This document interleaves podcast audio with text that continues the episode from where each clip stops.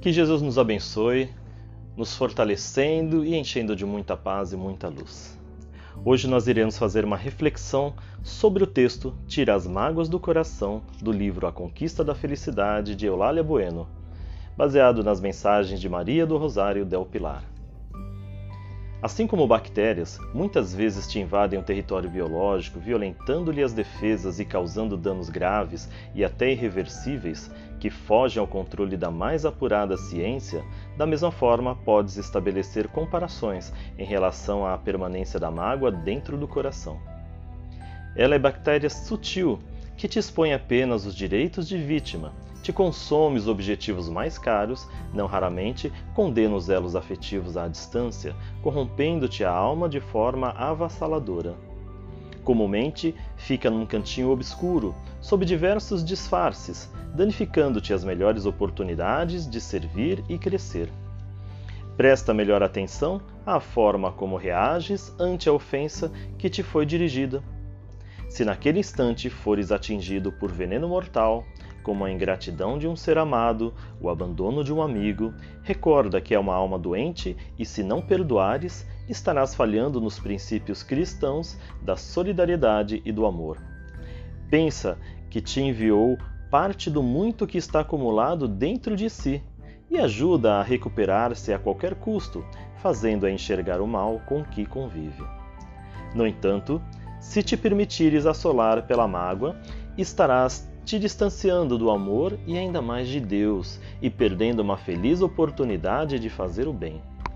Sob angustiantes disfarces, a mágoa pode se vestir de vingança e ódio, azedando-te os melhores sentimentos, tão necessários à alimentação saudável da alma.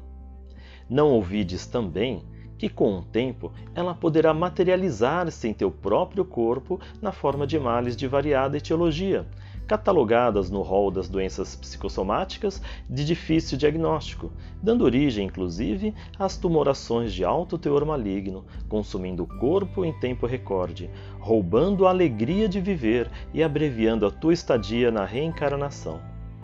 Vive o tempo que te foi designado da melhor forma, procurando aproveitar todas as chances de aprendizado e lembra a todo instante que a ofensa nada mais é do que a grande oportunidade que tens de aprender a perdoar.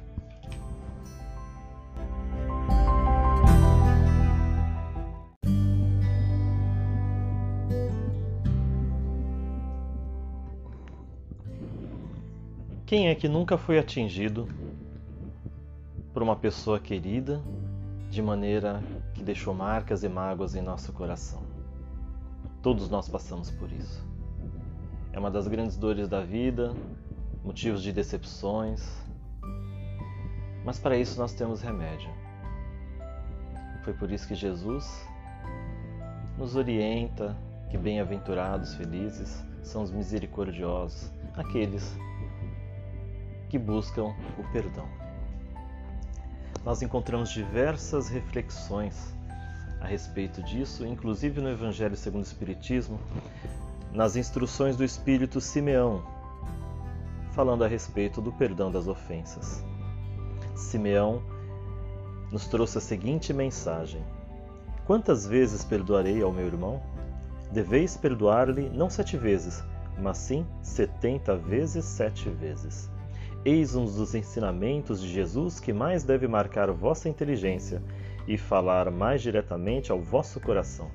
Comparai estas palavras de misericórdia com a prece tão simples, tão resumida e tão elevada no seu alcance, o Pai Nosso que Jesus ensinou a seus discípulos, e encontrareis sempre o mesmo pensamento. Jesus, o justo por excelência, responde a Pedro: Tu perdoarás, mas sem limites. Perdoarás, ainda que a ofensa te seja feita muitas vezes. Ensinarás aos teus irmãos o esquecimento de si mesmos, que os torna invulneráveis a agressões, aos maus procedimentos e às injúrias. Serás doce e humilde de coração, nunca medindo tua mansidão e brandura. Farás, enfim, o que desejas que o Pai Celestial faça por ti. Não tem ele te perdoado sempre?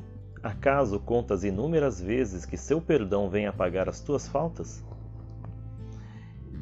Pois bem, nessa parte onde Simeão nos recorda que na prece do Pai Nosso estamos constantemente pedindo perdão, que é uma das preces mais lembradas dentro do mundo cristão, a gente também pode tirar uma outra reflexão. Ele sempre fala a respeito se colocar numa posição de menos importância.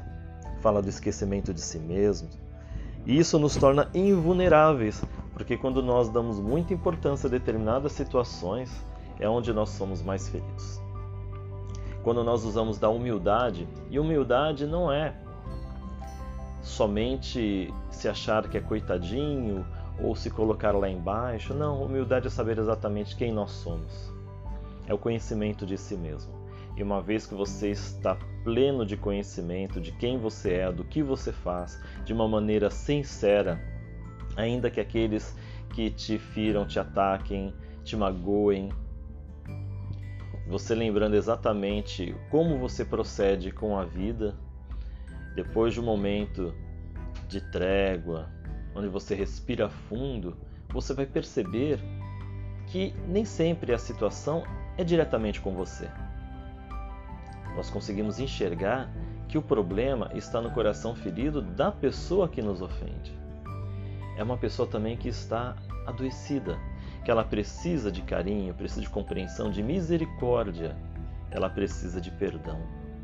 Então é nessa hora que nós entendemos esse chamado para que nós possamos ser humildes, se conheça. Mas se for realmente algo que é verdadeiro, então é uma oportunidade para que nós possamos nos reformar e assim, em outros momentos, aquela mesma situação já não, não atingirá mais a nós mesmos, porque nós já teremos mudado, nos transformado. Mas, se for alguma coisa infundada, aí é o momento da gente olhar para essa pessoa com muito respeito e carinho, entendendo que ela precisa de uma orientação maior. Eu vou continuar mais um trecho da mensagem de Simeão, onde ele fala: Prestai atenção à resposta de Jesus, e como Pedro, aplicai-a a vós mesmos Perdoai, usai de indulgência, sede caridosos, generosos, isto é, pródigos no vosso amor. Dai, e o Senhor vos restituirá. Perdoai, e o Senhor vos perdoará. Abaixai-vos, e o Senhor vos reerguerá. Humilhai-vos, e o Senhor vos fará sentar à sua direita. Então, aqui, além de reforçar as lições de humildade, também nos lembra que nós necessitamos nos perdoar. Não somente que os outros nos perdoem, mas que possamos nos perdoar. Porque diante dessas situações também acabamos nos culpando demasiadamente e é onde nós também acabamos condenando a nós mesmos. Então, na hora desse auto-perdão, reconhecendo os nossos erros, nossas falhas, mas com desejo sincero de transformação, de mudança, é que nós também conseguiremos o remédio necessário para o nosso coração. Perdoar ao outro quantas vezes forem necessárias é um grande remédio. Perdoar a si mesmo é o complemento desse tratamento de amor que Jesus oferece a cada um de nós. E o irmão Simeão ainda continua: Ide, meus bem-amados, estudai e comentai estas palavras que vos dirijo da parte daquele que, do alto dos esplendores celestes, sempre cuida de vós e continua com amor a tarefa ingrata que começou há dezoito séculos. Perdoai, portanto, aos vossos irmãos, como tendes necessidade de serdes perdoados. E se os seus atos vos prejudicarem pessoalmente, é mais um motivo para serdes indulgentes, porque o mérito do perdão é proporcional à gravidade do mal cometido. Além de tudo, nenhum merecimento teríeis se não perdoasseis sinceramente aos vossos irmãos as pequenas ofensas que vos façam. Então, o convite dele é que para que nós possamos realizar de fato um perdão do coração. Você só consegue perdoar se realmente você tiver a compreensão de que tudo é passageiro, tivermos a compreensão de cada um, de que cada um está num momento da sua vida, com as suas dificuldades, com os seus problemas, que estão todos aqui em aprendizado nesta encarnação. São grandes lições que Deus oferece a todos nós. Da mesma forma como você consegue perdoar uma criança por ter quebrado algum objeto, por descuidadamente ter pisado no seu pé porque ainda está aprendendo os primeiros passos, é dessa maneira que nós conseguiremos compreender e perdoar, usar de misericórdia e compaixão com o irmão que ainda nos ofende, que ainda nos decepciona, nos desaponta. Eles ainda estão num caminho de crescimento espiritual. E assim nós conseguiremos exercitar melhor o perdão. Se você cristalizar em sua mente que é uma pessoa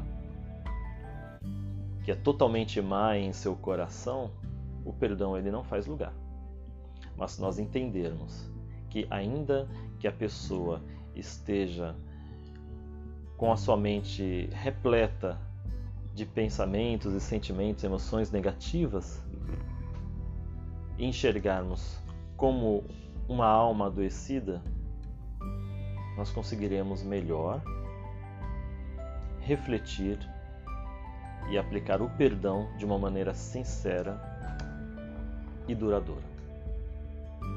Que Jesus abençoe a todos nós. Agradeço mais uma vez estar aqui conversando com vocês e permitam-se a dádiva do perdão a si mesmos, aos outros, reconquistando a paz e a saúde que todos nós merecemos, da mesma forma como Deus, nosso Pai, quer para cada um de seus filhos. Um forte abraço e uma semana abençoada a todos vocês. Música